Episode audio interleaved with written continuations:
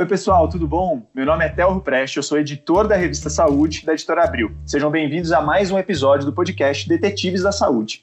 Bom, antes de tudo, fica aqui o recado de que a qualidade do áudio pode estar um pouquinho diferente do que você anda acostumado é, antes da epidemia do coronavírus, porque a gente está gravando de casa, né, seguindo as recomendações. Aliás, fica aqui o recado de persistir no isolamento por mais um tempo porque o coronavírus ainda está em fase de aceleração no nosso país. A gente não pode afrouxar agora. Pois bem, o episódio de hoje vai falar de novo sobre o coronavírus, só que de uma perspectiva um pouco diferente. Ou seja, o que, que essa pandemia ela nos ensina sobre o surgimento de pandemias em geral? Como é que surge uma pandemia? E o mundo moderno ele está mais vulnerável a surtos de infecções? Olha, nesse sentido, tem até um estudo de 2014 que foi citado pelo Fórum Econômico Mundial e ele traz uns dados interessantes. Foram pesquisadores da Brown University nos Estados Unidos, eles basicamente analisaram e contabilizaram mais de 12 mil surtos de infecções em seres humanos de 1980 até 2010, mais ou menos. E a conclusão é de que a frequência de novos surtos vem aumentando consideravelmente. Então, de 1980 a 1985 foram mais ou menos mil surtos. Já de 2005 para 2010, a gente teve mais de 3 mil surtos. A notícia boa é que cada surto tem afetado menos gente do que no passado. Só que o coronavírus fugiu um pouco dessa regra.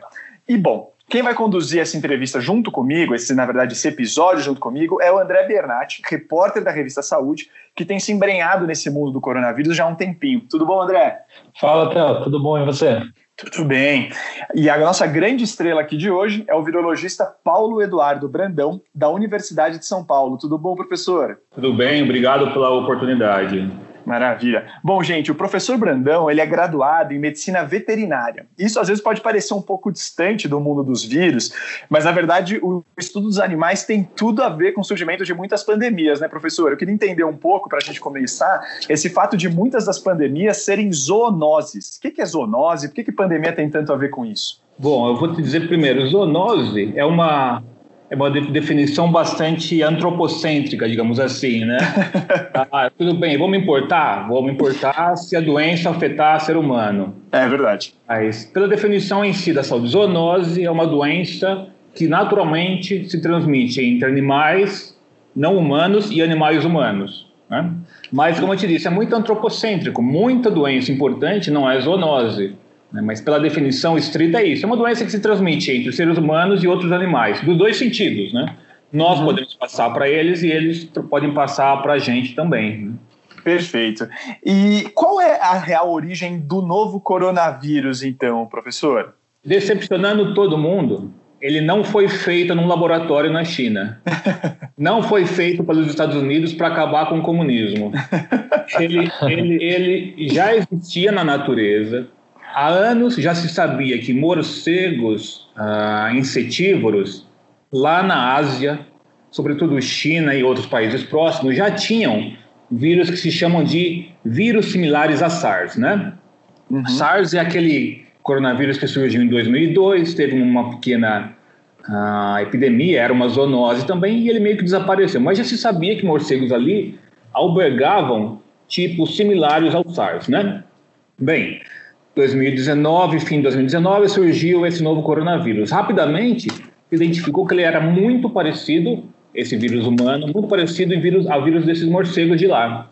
Então, uhum. essa possivelmente foi a origem, ou seja, a mais provável origem. Ele já circulava, já era presente na natureza em morcegos e, oportunamente, conseguiu se adaptar muito bem em seres humanos e agora é um vírus humano esse. E, e professor Paulo, e como é que acontece essa, esse pulo, né? Como é que um vírus que circula entre algum tipo de algum animal, por exemplo, morcego, é, o que, acontece ali nele para que ele consiga é, pular para seres humanos e começar a ser transmitido é, entre a gente? Duas coisas fundamentais têm que acontecer. Primeiro, o vírus tem que ter a chave perfeita para se ligar na fechadura correspondente na célula, né? Ah, ou seja, as proteínas virais têm que se ligar nos receptores celulares, em termos mais biológicos. Né? É, outra coisa que tem que acontecer é esse vírus tem que pegar aquele hospedeiro desprevenido, ou seja, quanto menos imunidade populacional o hospedeiro tiver, mais certo que vai ter uma pandemia. Né? É o que aconteceu agora aqui. Nenhuma pessoa, digamos assim, imunologicamente tinha visto antes esse vírus. Então, todo mundo não, tem, não tinha anticorpo contra ele no começo, né? Então, a sucessão dos eventos foi esse. O vírus conseguiu é, ser um, é, altamente afim às células humanas e pegou a humanidade desprevenida imunologicamente. Ninguém tinha defesas contra ele. Isso, isso são duas essências para um vírus se tornar epidêmico até pandêmico. Né? Perfeito. E, professor, tem essa coisa do morcego, né? Por que, que é o morcego? A gente fala tanto de morcego quando a gente fala desse pulo. Por que, que ele está tão envolvido nessas, nessas infecções que afetam os humanos depois, né? Nós devemos invejar os morcegos na relação que ele tem com os vírus. Por quê? Eles é, se você olhar, por exemplo, agora, o, grande parte dos pacientes para a Covid parte dos sintomas deles vem de uma muito intensa resposta imune, né? Nem, nem, nem todo o sofrimento causado pela, pela, infecção é só pelo vírus. O próprio hospedeiro tem uma super resposta imune e pode dar edema e tudo mais, né? Tanto que se eu der imunossupressor, a doença clinicamente melhor, melhora. Morcegos fazem isso de um modo natural. Eles têm equilíbrio entre a resposta imune ser suficiente para deixar os vírus em baixa replicação, mas a resposta imune deles não é tão intensa que possa causar doença neles mesmos, entendeu? Uhum. Então, é, morcegos têm essa relação estável, essa simbiose, eu até diria, com uma imensa diversidade de vírus. Olha. Uh, muitos, muitos vírus que são zoonóticos, que causam mortalidade em humanos e até em outros animais, não causam absolutamente nada para morcego. Perfeito. E professor, por que que o que, que acontece para que esse processo de pulo se torne uma pandemia? Até pegando o exemplo dos morcegos, né? Ali no século XX a gente teve a SARS, ali em 2002, 2003, que era um tipo de coronavírus uhum. que pulou de morcegos para humanos. Depois tivemos a MERS, que também né, teve esse pulo de morcegos para humanos. Tivemos o Ebola também, né? Que, que até onde eu sei também veio do, dos, dos morcegos. Mas uh, muitas dessas doenças ficaram localizadas é, num local, né? O ebola ali é uma região da África, o no Oriente Médio, o SARS na, na Ásia. Por que que agora com esse pulo, né, do, desse, desse coronavírus específico, a coisa se tornou essa pandemia toda? Olha, vou, te, vou dar mais exemplos do que você deu de vírus de morcegos que se tornaram zoonóticos, mas tiveram uma, uma restrição regional importante. Em 1994, Austrália um vírus chamado Hendra-vírus, transmitido por morcegos frugívoros que comiam frutas, as frutas caíam no chão ali, cavalos comiam a pastagem contaminada, tinham é, doença neurológica e também transmitiam os cavalos para seres humanos. Em 1998, uma doença similar aconteceu na Indonésia, chamada de Nipah, Nipah vírus, né? transmitida por morcegos através dessas frutas contaminadas que eles deixavam cair das árvores. Porcos iam lá comer, tinham essa, essa doença neurológica e a transferiam para seres humanos. Mas, como você disse, elas ficaram restritas. Uh, um dos pontos que pode dar restrição é o seguinte: uma doença zoonótica pode não se alastrar tanto porque o vírus não está completamente calibrado, digamos assim, para aquele novo hospedeiro. Como eu disse, ele é super estável na sua relação com morcegos, uma relação de centenas ou milhares de anos. Quando ele encontra um novo hospedeiro, a célula do hospedeiro novo é um habitat totalmente diferente, né? Tipo, é como se colocasse um, um pinguim na selva amazônica, vai. se eu colocar uma grande população de pinguins na selva amazônica, algum um ou outro vai sobreviver, né? Mas ele não consegue se comunicar bem com os outros. Então isso é o que pode ter acontecido. Um outro ponto importante é essas doenças, SARS, MERS, essas que eu falei, Nipah, a Nipah vírus, a Hendra vírus, eles têm uma altíssima letalidade. Se o hospedeiro morre, ele não transmite mais. Se eu olhar agora para essa Covid-19, possivelmente a letalidade real, quando a gente superar a, a, incapacidade atual de fazer diagnóstico, ela pode chegar a 1%. Né? Para SARS era 10%, para MERS 34%. Se o hospedeiro não morre, isso é ideal para o vírus, porque ele continua transmitindo. Uhum. Então esse é um ponto importante. O, vírus não quer, o vírus não quer matar o hospedeiro, o vírus quer se transmitir.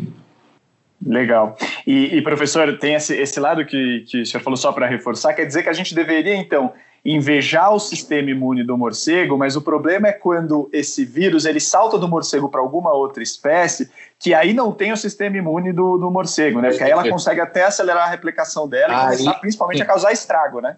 Aí, é o, que, aí o, o, vírus começa a se dar melhor, porque, como eu te falei, o morcego mantém esse vírus reprimido, ele não extingue o vírus. Hum. Né? Se, ele, se, ele, se ele quiser acabar com os seus vírus, ele tem que ter uma resposta imune muito forte, e isso acabaria dando uma doença imunológica no próprio morcego. Bom, claro, quando, quando um vírus que está reprimido ali encontra um hospedeiro incapaz de segurá-lo por esse ponto de vista é, imunológico, ele explode em população. Né? É isso que ele precisa. Então, essencialmente, é fato. Quando ele muda de hospedeiro, ele encontra uma, não encontra nenhuma barreira para ele uh, se expandir e colonizar. Né? Legal. E só para fechar essa, essa parte ainda, professor, a coisa tem muito essa coisa do pangolim, que aliás eu achei um bicho super fofo, particularmente Sim. quando eu conheci ele, eu achei ele muito bonitinho. É. E estão atribuindo ele a esse elo intermediário entre o morcego e o ser humano, embora isso não esteja confirmado. Por tá. que, que, se pensa nesse elo intermediário e por que, que pode ser o pangolim? O que se pensa? Nas outras, nas outras zoonoses por coronavírus, essas que a gente já falou aqui, né? a uhum. SARS e a MERS. SARS o intermediário foi encontrado como sendo uma civeta, um mamífero terrestre. Né? Para MERS, o intermediário era dromedário. Ah, indo lá para aquelas outras doenças que eu falei, que não são coronavírus, a Hendra, Hendra vírus, intermediário para humanos, era cavalo. Nipa uhum. era suíno. Né? Uhum. Ah, então, isso tudo sugere que pode ser que tenha um hospedeiro intermediário. A importância de encontrar um hospedeiro intermediário é agir sobre ele para tentar controlar a doença. Por isso que, no caso de SARS e de MERS, se conseguiu controlar de modo melhor. Eu conheço que são os, os hospedeiros intermediários, né? Por que se suspeita desse mamífero especificamente, do pangolim? Ah, se eu comparar esse vírus humano agora, o SARS-CoV-2, com o de morcegos, a identidade deles, o quanto eles se, se, se parecem genomicamente, é 96%, né? Uhum. Se eu comparar com o coronavírus que foi achado em pangolins, essa identidade é de 99%. Olha. Então se pensou, pode ser que esse seja o intermediário que foi se adaptando. Isso é necessário? Não. Uh, uhum. Mesmo 1% num, num, num coronavírus já é muita diferença. Então, isso não, não de um modo absoluto explica que ele seja, mas sugere que ele seja um candidato é, possível, né?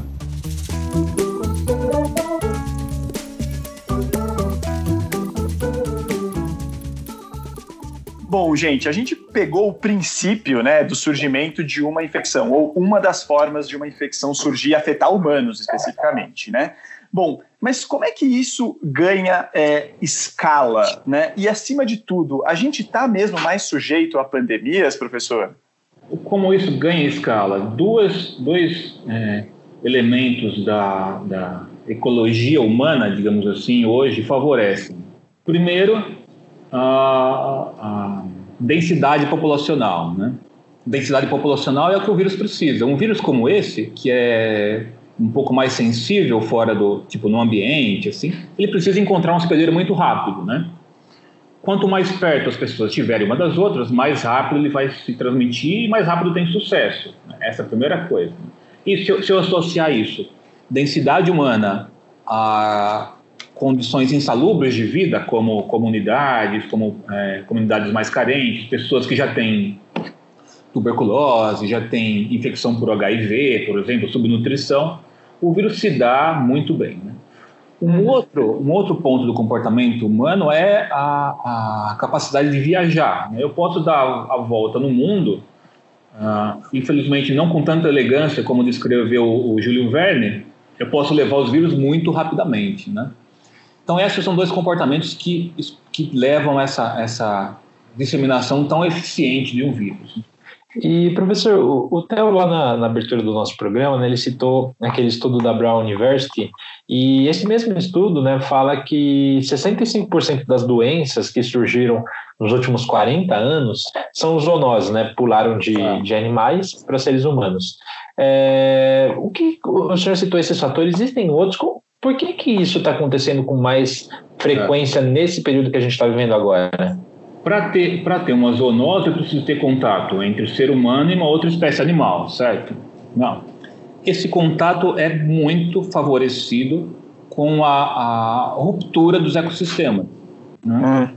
Nós vamos chegando onde existiam animais com os quais a gente não tinha contato, eles têm essa relação estável com seus, com seus micro-organismos, pode ser bactéria, pode ser vírus, pode ser protozoário. E, de repente, esse microorganismo encontra um hospedeiro completamente inocente ali, que somos nós. Né?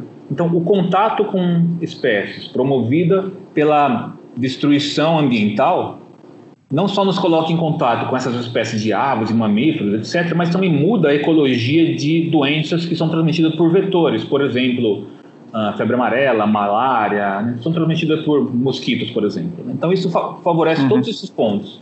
Fato demonstrado, isso não é nenhuma opinião, mas é um fato. Quanto mais eu preservar esses ecossistemas, menos eu tenho zoonoses acontecendo. Né? Ah, essa, essa é uma, um, um fato científico. Bom, Perfeito. Então, muitas dessas doenças que se tem hoje vieram desse, desse contato ah, ah, humano e outros animais favorecido por, por abertura de ecossistemas. Né? Legal. E, professor, a gente já que está falando de meio ambiente, queria entender um pouco ainda dessas mudanças climáticas. Tem até aquelas histórias que parecem um pouco ficção científica, mas que tem bastante de verdade, né? Daquela coisa dos derretimentos das geleiras, que, ah. onde tinham alguns possíveis vírus. É, esse, essas coisas são de fato preocupantes ou isso são, vamos dizer, mais anedotas do que verdadeiras preocupações? Não, não, não, não. Isso, é, isso não é fake news, isso é true news. Por quê? Vou te dar um exemplo de uma pesquisa. Pesquisadores foram naquelas terras permanentemente congeladas na Sibéria, né? chama de permafrost, né? Tá. Elas estão congeladas lá há dezenas de milhares de anos. Bom, foram lá, encontraram um vírus no solo ou na água que derreteu ali, né?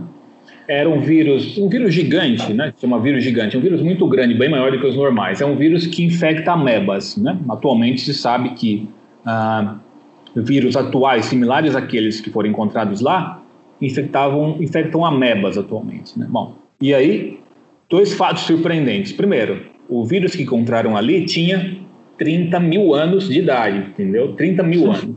Pegaram esse vírus congelado, colocaram em amebas atuais de laboratório e o vírus estava vivo, entendeu? Olha. Então ele ficou 30 mil anos esperando ali. Isso é um vírus de ameba tem essa demonstração científica, é curioso, mas o que vai acontecer quando carcaças de animais, como mamutes e outros mamíferos, que viveram naquela área ali e que são encontrados periodicamente, começarem a se descongelar pelo uhum. negável aquecimento global atual? A gente vai começar tá. a expor pessoas a vírus que a gente não vê há muito tempo, né?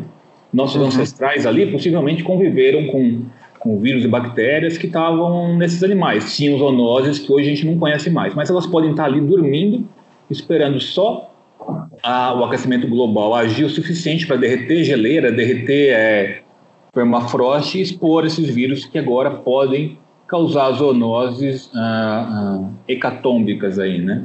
Perfeito. E até a gente estava conversando né, agora há pouco sobre essa questão da, de como já é fácil viajar né, e a gente consegue cruzar o mundo. O professor até citou o Júlio Verne né, e o, o A Volta ao Mundo em 80 Dias. É, Para a última edição da revista, né, que chegou às bancas recentemente, né, também está disponível nas, nas plataformas digitais, eu fiz uma matéria sobre, sobre o coronavírus, né, obviamente, assunto do momento, e ao longo da, da apuração da reportagem, é, eu, eu estava pesquisando quais são os fatores né, que fazem os vírus né, serem mais transmissíveis e a, e a gente estar num mundo mais próximo de pandemias. E aí um dos fatores justamente foi essa questão das viagens. E aí, por curiosidade, eu fui pesquisar qual que é o lugar mais longe de São Paulo. Né? A gente está gravando aqui esse episódio da capital, né? São Paulo capital. E aí eu descobri que existe um, uma cidade no Japão que é o local mais longe, que é, se chama Urasoy. E aí eu pesquisei quanto que eu gastaria para chegar nesse local, que é o mais distante né, de onde a gente está, e quanto tempo isso levaria. E eu botei lá no Google Viagens, né, fiz ali um, um, roteiro, e eu lembro que eu fiz essa, essa pesquisa logo depois do almoço, assim, por volta das duas da tarde, e eu conseguia, saindo de São Paulo, é, no comecinho da noite, umas sete horas, é, eu conseguia pegar um voo da, do aeroporto de Guarulhos, ir até Londres, De Londres eu pegaria um voo até Tóquio e de Tóquio até Urasoy, né, que é essa, essa cidade, em 34 horas eu chegaria lá. E assim, por um valor de 6 mil reais. É, ou seja, eu, eu poderia me infectar aqui e chegar lá, né, me infectar com coronavírus aqui, chegar lá e não ter nem, nem sintoma ainda aparente, né? A gente, isso, isso mostra como é fácil circular pelo mundo hoje. É isso. Essa sua demonstração é, é interessante. Eu, eu já fui para o Japão e eu medi o tempo da, da porta da minha casa até a porta do hotel, deu 47 horas, né? Olha. Então, entre, entre aí, quanto você falou? 30 aí? 34, mas é só contando ah, o tempo do, do, dos voos, né? É, porque aí eu peguei, eu peguei ônibus, peguei táxi, etc. Né? Mas nesse seu tempo e entre o meu, nesse intervalo de confiança, está absolutamente é, factível que ele esteja incubando qualquer vírus e leve para lá, né? Perfeito. E que no meio do caminho, é. durante esse voo longo, claro. vocês estejam ainda expelindo o vírus para outras pessoas, né? E pegando o vírus de outras pessoas na conexão ali, né? É verdade. Agora, professor, por outro lado, né, por exemplo, quando a gente pega a gripe espanhola, a gripe espanhola viajou o mundo com sem avião, né, na verdade. É. Ou seja, os vírus eles são bastante requintados nessa qualidade de, de, se, de se transmitir também, né? Gripe, onde começou a gripe espanhola? A gripe espanhola não começou na Espanha, né? Essa é uma grande uma coisa importante, né? Começou num forte militar nos Estados Unidos. Uhum né? E virou gripe espanhola, vocês sabem a história, mas virou gripe espanhola porque só a Espanha, sob a, a censura da Primeira Guerra Mundial, só a Espanha divulgava notícias, né? Uhum. Então, dando notícia da gripe, gripe, ah, revista espanhola, é gripe espanhola, né? Uhum. Mas viajava, sobretudo, em, em, navios de tropas, né? Entre Europa e, e América, né? Perfeito. Perfeito. Bom, é, professor, só para entender, né, a gente está num mundo que se diz muito globalizado. Diante disso, tá todo mundo no mesmo barco, por exemplo, quando a gente fala da pandemia de coronavírus, ou há lugares, vamos dizer, mais protegidos do que outros? Não, não, não tem. O, o vírus não gosta de calor ou de frio, ou não gosta de é, cidades ou uh, campo. Ele gosta de uma coisa, de hospedeiro. Se tem hospedeiro perto de hospedeiro, acabou. Se tem gente perto de gente, não importa se é na Sibéria ou no Marrocos ou no calor do Pará, por exemplo. Né? Ah, então não, tem. Todo mundo está igual porque ninguém tem imunidade, pelo menos nessa primeira das, das, várias ondas que virão desse vírus. Né? Legal. E, e para fechar, professor, esse bloco, é, a gente teve um, né, tem um avanço científico inegável né, ao longo das últimas décadas, últimas, na verdade, ao longo de muitos e muitos anos, mas acho que no últimos, nos últimos séculos teve um avanço muito impressionante da ciência, ainda assim as pandemias continuam acontecendo. A questão é, é a ciência já vinha alertando para a possibilidade de uma pandemia da magnitude do coronavírus e a sociedade não ouviu, ou de certa forma o coronavírus pegou a gente de surpresa mesmo? Não necessariamente de surpresa. Já se sabia, como eu falei, que ali pela Ásia já existiam é, coronavírus ah, com algum potencial de, de virar zoonoses de novo. Ah, algumas publicações científicas recentes antes da, da Covid-19, já sugeriam isso, que era necessário pesquisar mais em morcegos, coronavírus, porque poderia acontecer. Né? Então já uhum. sabíamos a possibilidade virológica. Né? O que, tá. a gente não sabia, o que a gente não sabia era do despreparo que a gente tinha para enfrentar algo assim. Né? Nossa ba nossas baixas defesas, não imunológicas, mas uh, sociais em si e de logística, a gente não esperava que fossem tão, tão fracas. Né? Perfeito. Bom, então o doutor, o professor Paulo, ele deu para gente a deixa para a gente justamente falar um pouquinho do coronavírus e o que ele tem de diferente. Vamos lá, pessoal.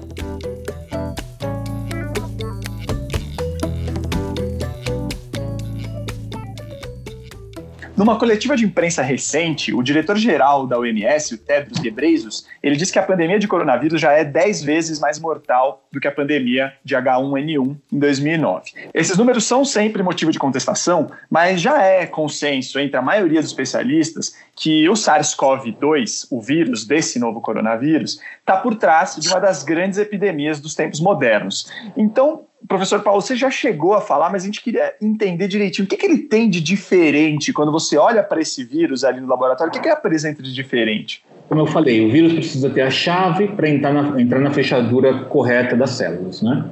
Isso é, a proteína viral tem que se ligar no receptor celular perfeito para o vírus ser, é, ganhar acesso para dentro da célula, né? Bom, esse vírus, esse SARS-CoV-2, que causa Covid-19, ele tem uma excepcional, uma surpreendente afinidade para se ligar nesses receptores específicos de humanos. É uma, o receptor humano é chamado de ACE2, a, a enzima tá. precursora de angiotensina. Né? Nós temos cães, tem gatos, tem várias espécies têm esse ACE2, mas a, cada um tem a sua diferente, né? Uhum. E ele tem uma, uma, uma afinidade né, excepcional para se ligar em seres humanos. Né? Então essa é, uma, essa é uma diferença fundamental. Ele não é mais ou menos virulento do que vários vírus. Ele é menos virulento, de fato, até do que os coronavírus conhecidos, do SARS, da MERS, né? Mas nenhum deles tinha tanta afinidade para se ligar em célula humana, né? E, e, professor, até pegando isso que o senhor falou no final, né, da SARS e da MERS, e só reforçando esse recado. Então, o SARS e MERS eram um coronavírus como esse, não, o SARS-CoV-2 ah. que a gente está vivendo, né, que causa Sim. a Covid. É, o fato deles não preocuparem tanto ou ficarem mais restritos foi essa questão de de, da, da, relação deles, né, como eles conseguiam invadir o nosso corpo, o fato deles serem mais mortais, ou tudo isso junto e, e misturado? No caso da SARS, em 2002, o controle foi mais efetivo por quê? Primeiro, como eu falei, se sabia quem era o hospedeiro intermediário. Né? Era esse mamífero terrestre ali que era mantido em mercados, era criado em fazendas. Né? Ele parece um, morfologicamente parece um gato, mas não tem nada a ver zoologicamente com gato. É uma civeta, né, na verdade. Bom, se eu controlo ele, tudo bem. Outro, outra diferença da SARS é que ela era transmitida essencialmente dentro de hospital, né? Então, controlaram essas medidas de, de higiene em hospitais, conseguiram se controlar a doença, né? Uma outra, uma outra diferença da SARS, como eu falei, ela tem alta, maior letalidade, o hospedeiro morre, não transmite, né? Para a MERS, o exemplo da MERS é que a gente tem é, poucos casos e de um modo muito restrito no Oriente Médio. Claro, houve casos na, na, na Europa também, mas a maioria dos casos se concentra no Oriente Médio, sendo que o vírus surgiu na Arábia Saudita. Então é um vírus mais regionalizado, talvez por não, ser tão afim pelas células humanas. Não é só uma diferença importante. Legal. E, e, eu acho que isso que, que você tem dito, professora, é muito importante para a gente entender como é, o, o, coronavírus, esse novo coronavírus, ele, ele, na verdade, ele gera um estresse sobre a sociedade como um todo, né? Porque vamos, vamos ah. dizer assim, se eu tivesse a escolha de ser infectado por ele ou pelo vírus, ou pelo coronavírus responsável pelo surto de MERS, eu particularmente preferia ser infectado individualmente pelo atual, vendo claro. as taxas que a gente tem agora de mortalidade. É. Agora, ele como um, um um efeito de sociedade, tem provocado muito mais estragos, né? tem colapsado diferentes sistemas de saúde, causado mais mortes, né? entre a população inteira. Então, eu acho que é, isso mostra como o, as nossas medidas de controle elas servem para a gente, mas elas servem muito mais para a gente enfrentar isso como um, um, como mundo, como sociedade. Acho que isso muda um pouco até a forma que a gente olha esse tipo de doença, né? Uma pergunta será que é o correto a gente usar como parâmetro só a letalidade? Uhum. Por quê? Puxa, existe um ditado que diz: é, quem salva uma pessoa salva o mundo, né? Ou quem uhum. salva uma pessoa salva, salva toda a humanidade. Né? Então, 1%, puxa, só 1%, legal, pouca gente morrendo. Não, é o suficiente. Mas ah, um dos, uma das, das variáveis é que, como nem todo mundo morre, isso falando só racionalmente, né, matematicamente, uhum. muita gente sobrevive e fica doente. 80, uhum. 3% das pessoas que ficam doentes, clinicamente doentes por Covid, não precisariam ir para o hospital. Hum? Sim. 17% são os casos mais graves, que têm que ser levados à respiração assistida e assim por diante. Mas o problema é que muita gente com sintomas que não precisam de hospital vão procurar hospital. Né? Uhum. Isso vai elevar a, a essa, esse custo de de quem precisa de fato não ter um hospital adequado ou suficientemente equipado ou dedicado a ele, enquanto que pessoas que não precisariam vão se expor. Então, a, a ideia da, do, do, isolamento social é não gerar essa demanda tão grande agora de pessoas procurando os hospitais. Uhum. Perfeito. E professor, essa questão do, dos pacientes já estarem infectados e, e, não apresentarem sintomas e já existir a possibilidade de transmitir a doença, né? Isso é uma realidade no caso do, da Covid-19, né, essa doença causada pelo novo coronavírus, e como esse ingrediente também contribui para o cenário que a gente vive hoje? Essa é uma, é, uma, uma das pontas, literalmente, do problema. Por quê? A pessoa pode se infectar, pode passar por incubação ali de 2 a 14 dias, sem sintoma, e vai transmitindo de fato, né? No outro lado, a gente tem o seguinte, pessoas que recebem alta do hospital, pode ter saído da UTI ou do, de, alguns, de alguma instalação similar, recebem alta, vão para casa, essas pessoas curadas ainda ele excretam o vírus para o ambiente por semanas também, entendeu? Então, dos dois lados a gente tem quem não tem sintoma e quem já teve excreta o vírus. Uh, o problema é que a gente não tem é, capacidade de testar massivamente toda a população. Né? A gente não tem testes disponíveis para tal e os nossos testes atuais são totalmente dependentes de laboratórios bem equipados. Hoje, aqui no meu laboratório, por exemplo, a gente está começando a auxiliar no diagnóstico desse vírus. Mas a gente tem, a gente está trabalhando com a Prefeitura de São Paulo, com a USP, né?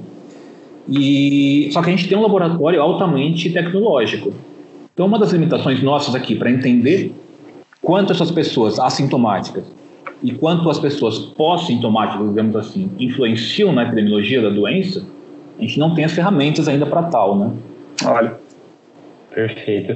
E, doutor, aqui no nosso trabalho né, de, de cobrir é, não só coronavírus, mas diversas outras doenças infecciosas, né? Dengue, febre amarela, sarampo, quantas né, a gente falou nesses últimos anos.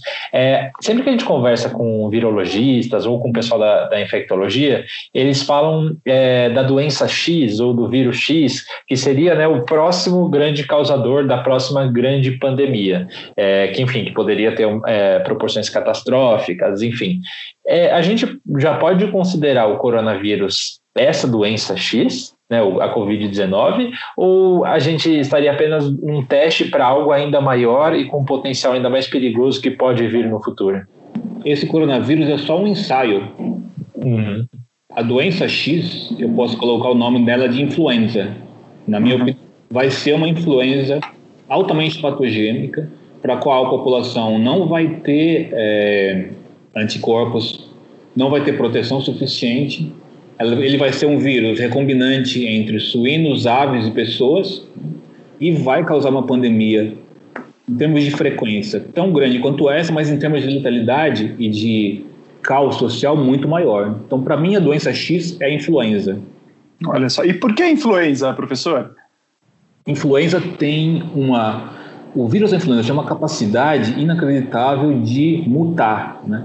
Ele, o relógio dele, digamos assim, anda na velocidade de um ônibus espacial, enquanto o nosso anda na velocidade de uma tartaruga, digamos assim. Né?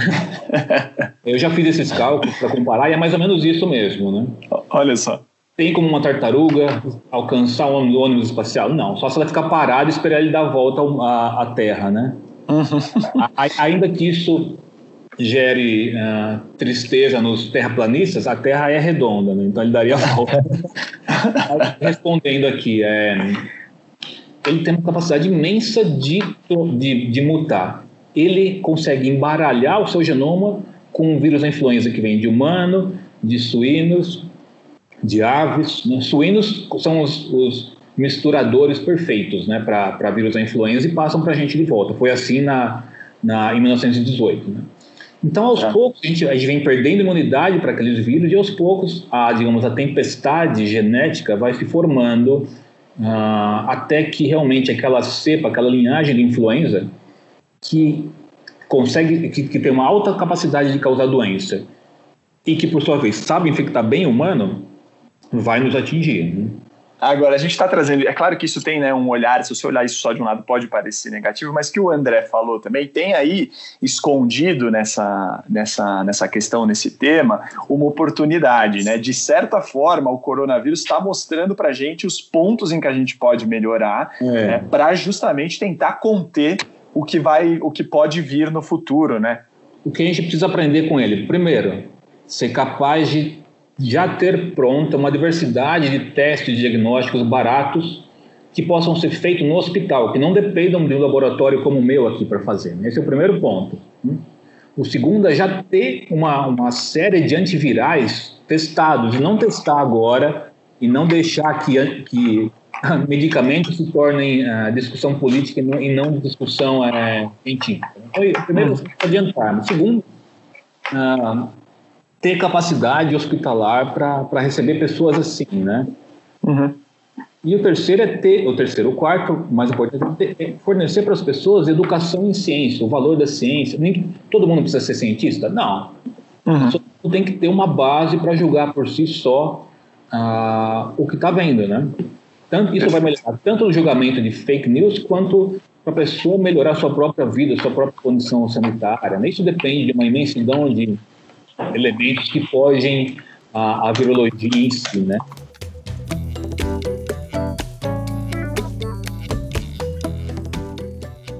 Bom, professor, primeiro, é, a, gente queria entender como é que uma pandemia acaba, né? Até para dar um pouco de conforto para o pessoal que está ouvindo a gente agora tudo se baseia na, velha e boa seleção natural do Alfred Russel Wallace e do Charles Darwin. O, o, o mais adaptado sobrevive. Quem é o mais adaptado? Quem consegue ter mais imunidade contra o vírus. Né? Uhum. Nunca nenhum, nenhum vírus, nenhum patógeno humano extinguiu, o, obviamente, a imunidade. Né? Então sempre uhum. tem aquela população de pessoas que, é, que tem mais. Ah, ah, adequabilidade para aquela infecção e consegue sobreviver. Né? Então, quando essa epidemia vai passar? Ah, quando um, um, grande número de pessoas, talvez 70% da humanidade, se estima, tenha sido infectada e tenha imunidade. Né? Essa, essa, essa é uma, uma hipótese. Né? Já, é, é, esse, esse é o primeiro coronavírus, é o único coronavírus humano que se tem? Não, você já falou da MERS, da SARS, mas tem coronavírus que são completamente comuns. Por exemplo, tem quatro espécies de coronavírus que causam resfriado. Você, uhum. Eu e todo mundo que está ouvindo já teve, tem ou vai ter. E uhum. é um resfriado simples. Possivelmente, esses coronavírus que causam resfriado, também no século XIX ou antes, causaram pandemias como essa que a gente está vendo agora. Só que na época a gente não tinha nem a teoria microbiológica de causalidade de doença para saber, né? E agora eles são vírus comuns, vírus bonzinhos, digamos assim, né? que se atenuaram, né? Então isso é o que eu acho que vai acontecer depois de alguns anos da nossa convivência com esse vírus. Né? A, a maioria das pessoas vai se tornar uh, imune e pode-se ter infecções, mas muito mais brandas. Né? Perfeito. Ou, se, ou seja, professor, existe a possibilidade ou do vírus é, virar algo mais comum e, enfim, causar sintomas menores e circular com a gente, né, de tempos em tempos. E existe a possibilidade também dele sumir do mapa, assim, e a gente não ouvir mais falar do SARS-CoV-2? Eu acho que pelo, pela, pela frequência com que ele vem ocorrendo, pelo número de pessoas que ele infectou, ele não vai desaparecer como a SARS. Ele vai se tornar um vírus endêmico, ou seja, vai estar sempre ali Uh, vai ter suas estações, como a gente tem estação de gripe, né, a, que é mais ou menos outono e inverno, ele vai começar a voltar nessa época, mas sem muita atração clínica. Ele vai se tornar mais virulento? Não, ele não precisa se tornar, ele está bom o suficiente já. Perfeito. Aliás, quando a gente vê, por exemplo, a varíola, aí a gente vê um, um exemplo de vírus que hoje em dia só tem ah, ah, ah. presinha num laboratório ali é. que ninguém pode deixar escapar, né? Então esse tipo de vírus pode sumir, né? digamos assim, um, um, um fator que nos contou favorável para a erradicação da varíola é que ela só tinha um hospedeiro, nós, né? Uhum. A mesma coisa com a polio, né? Poliomielite, só nós somos hospedeiros. Aí é, digamos, mais fácil, né? Eu consigo vacinar aquele hospedeiro e acabou. Zoonose não tem isso. Se eu considerar uma zoonose que me causa pesadelos aqui, a, a pior, a mais terrível doença infecciosa é a raiva, né? Sim. Eu falo raiva, você vai lembrar, ah, aquela doença lá do Luiz Pasteur, do século XIX, né? Uhum. 55 mil pessoas por ano morrem de raiva no mundo. Olha. Sobretudo concentrados na, na África e no subcontinente indiano, mas aqui no Brasil também tem alguma frequência. Então, ninguém sabe disso, por quê? Ela não, é, não ocorre como, como um pico, ela ocorre distribuída ao longo do ano, né? E ninguém se importa muito com a raiva, né? Mas a raiva é uma, traz um sofrimento terrível para o paciente e outra. Quem tem raiva tinha raiva, porque ela é 100% letal, né? Boa. Perfeito. E, e, professor, as organizações de saúde, né, a gente fala OMS, os ministérios da saúde dos países, é, como que estava assim, o preparo geral para impedir o surgimento de um novo surto, de uma nova epidemia ou de uma pandemia? Ou, enfim, ou, ou essa questão é, de combater né, de forma mais ampla, que a gente vê agora, só começou a ser discutido recentemente? Não, não, não. Esses órgãos internacionais sempre tiveram protocolos, ah, equipes para serem mobilizadas, todas têm os seus laboratórios de referência espalhados pelo mundo. Uhum. Então, tudo isso, que previamente já estava pronto nesse âmbito internacional, ajudou muito a acelerar a, a, a contenção desse surto, né? Então, ele já, já tem protocolos, laboratórios, pessoal, equipe.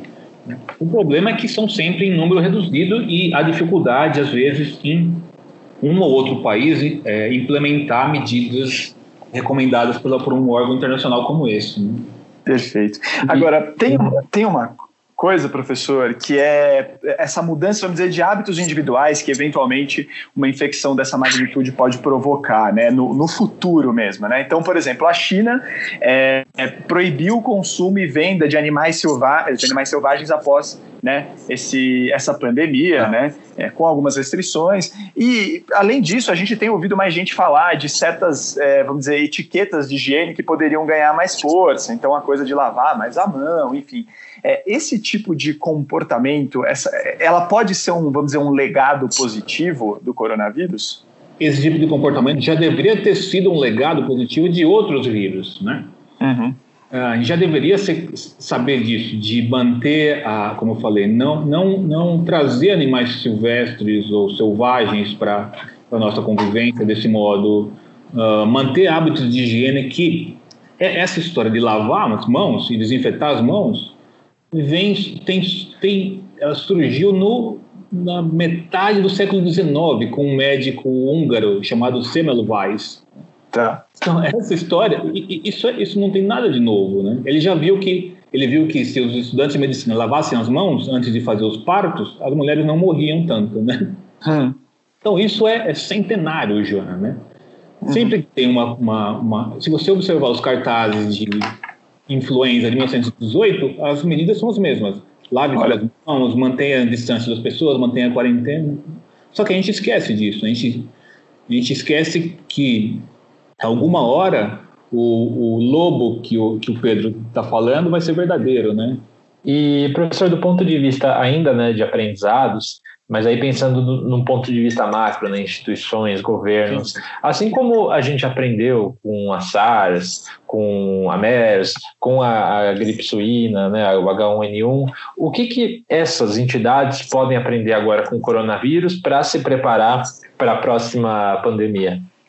O que elas podem aprender é voltar a confiar, investir e divulgar na única instituição humana que é ah, completamente homogênea em termos de métodos e linguagem e que sempre é capaz de ou resolver os problemas, problemas humanos ou dizer como eles têm que ser resolvidos se houvesse meios, que é a ciência. Né?